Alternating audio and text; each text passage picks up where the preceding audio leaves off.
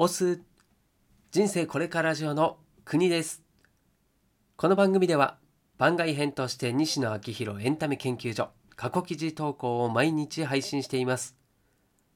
今回は印税をお客さんに分配するという記事です。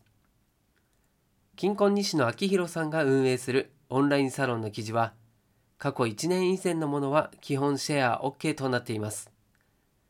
記事の振り返りやオンラインサロンではどんな記事が毎日投稿されているのか気になっている方に向けて配信をしています。では2020年6月7日投稿記事を朗読します。最後までお付き合いください。さて先日サロンメンバーさんからどうして西野さんは印税をサロンメンバーに分配するのですか？もう少し詳しく説明してください。と聞かれました。確かに印税をお客さんに分配するは言葉だけ切り取ると完全にいかれていて表で喋っても「は何言ってんの?」とあしらわれてしまいます。そこで今日は印税の捉え方について改めてサロンメンバーの皆様と考えを共有しておきたいと思います。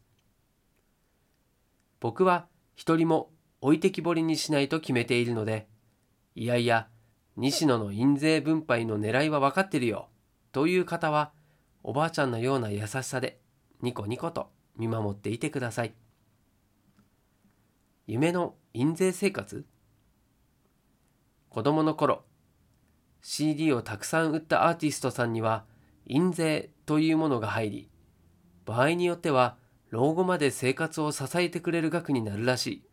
ということをテレビから教わりました。泳げたい焼きくんの下正人さんは印税契約をしっかりしていなかったので数億円の印税を取り逃してしまったとかなんとか。こういった議論が起こる根底にはお金がいっぱい手に入るイコール羨ましい。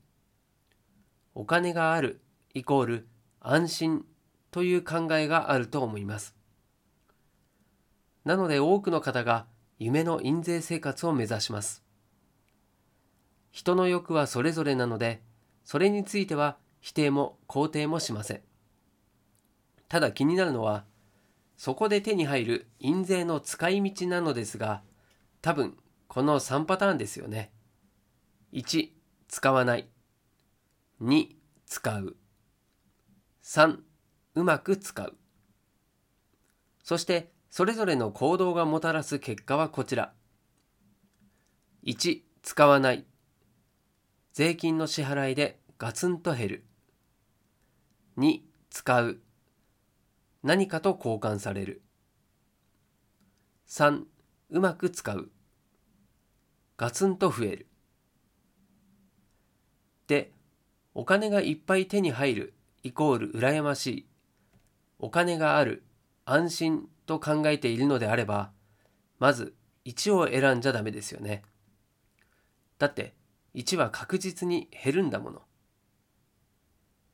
目的とアプローチの矢印が真逆を向いちゃってます。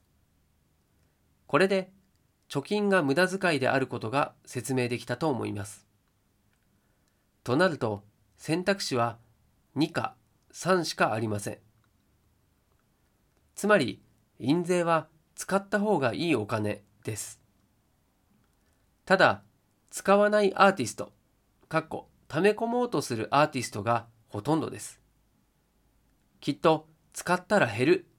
と思っているからでしょう。だから、確実に減りはするけれども、まだ減りの少ない1を選ぶ。それは間違いではありませんが、正解でもありません。お金のルールは、下手に使えば減るし、うまく使えば増えるです。使えば減るものではありません。かっこ、こういうことを小学校で教えてくれよ。こうなってくると、印税の使い道は3、うまく使うの一択です。さて、印税は何に使うのが正解なのでしょうかここで西野は考えます。印税を後で使うか今すぐ使うか。いろいろ考えてみたのですが印税を一旦アーティストの懐に入れてからさて何を買おうかしらと考えるのではなくて懐に入るはずだった印税を花から分配して作品を届けたくなる人を増やして作品をたくさんの人に届けてその作品の二次展開三次展開で収益化した方が取り分が大きくなると思いました。ドモホルンリンクルの無料お試しセットかっこフリーミアムどころか作品の売り上げすらお客さんにあげちゃう。二次展開三次展開で収益化できる基盤を作っているアーティストからするとおそらくそれが無駄遣いから一番遠いお金の使い方だと思います特に僕のオンラインサロンの場合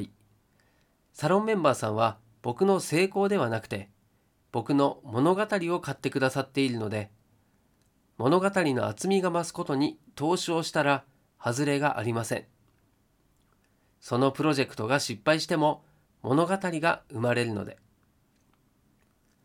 オンラインサロンオーナーである僕がやるダメなお金の使い方は物語が生まれないことに使うことです。最も最悪なのは貯金です。映画ワンピースで例えるとルフィが戦わないです。誰が読むんですか？そのワンピースを。成功、失敗の軸で考えるのではなくて、物語が生まれる、物語が生まれないで考えるわけですね。かっこ、この辺りをオンラインサロン未体験者に伝えるのがめちゃくちゃ難しい。誰か YouTube でうまく解説してシェアするから二次展開、三次展開で収益化できる基盤を持っているアーティストは、作品を拡散させてくれることに印税を使った方がいいし、アーティスト×サロンオーナーは、物語の厚みを増すことに印税を使った方がいいです。そんなこんなで、ラオスに小学校を寄付した。そんなこんなで、前作、チックタック約束の時計台の印税は、ラオスの小学校建設に使いました。寄付させていただきました。2000万円かけて絵本を作った絵本の売り上げを寄付すると聞いたら驚かれるかもしれませんが、昨日、おとといだっけ？の記事でもお伝えした通り、その一連の活動が読み物としての面白みがあれば、制作費の回収は可能です。昨日社員の瀬戸ちゃんのノートを読んでいたら寄付させてもらったラオスの小学校プロジェクトから派生してラオスに森を購入して雇用を作ることで話が進んでいるそうです僕の目的はエンタメを届けながら戦争と貧困を終わらせることで貧困を終わらせるには教育と雇用は外せないのでこの試みには大賛成です、かっこ社員の活動をノートで知るやつ。ぜひオンラインサロンの売り上げでラオスの貧困問題を解決していただきたいです。そうすればまた物語が生まれます。それもとびっきりハッピーな。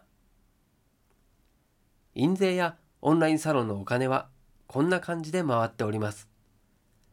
現場からは以上です。はい、ということで今回の朗読は以上です。まあ、かなり分かりやすく説明をしてくれているわけなんですけれども、まあ、丸1使わないを選んでなぜ税金がかかるの？なぜ税金の支払いでガツンと減るの？と疑問に思うのがサラリーマン脳で、まあ、そこの理解が一番のハードルのような気がしました。まあ、僕もサラリーマンからまだまだ抜け出せていないそんな感じなのでよくわかるんですけれども、まあ、うまくお金を使うという考えが日本人には分かりづらい分からない伝わりづらいでしょうかね。うんまあ、今まで教わってこなかった人からが少ないというのもあると思います。もうお金のことを勉強している人はすでにお金のことを理解している人のもとで育った人とかできっとそのループ以外の人っていうのはお金を使うイコール減ると考えちゃう人が予想以上に多いのが現状だと思います。なんで最初の1使わないっていうのはイコール貯金であり貯金をするっていうのがお金が貯まるっていうふうに、まあ、多分思ってる人が多いですよね。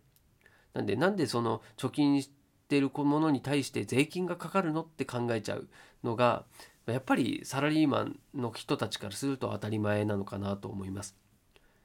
まあ、そんな僕らにとって西野さんのお金の考え方に触れることで違った考え方があるんだ。むしろそっちの方が正しい考え方なんだということを知るきっかけになるなというふうに感じました。自分の子供たち世代には正しいお金の知識を伝えていきたいとも感じております。はいということで今回も最後までお付き合いいただきましてありがとうございます。こちらの記事や朗読がたくさんの人に届くようにシェアしていただけると嬉しいです。ではまた明日この場所でお会いしましょう。お届けは国でした。したっけね。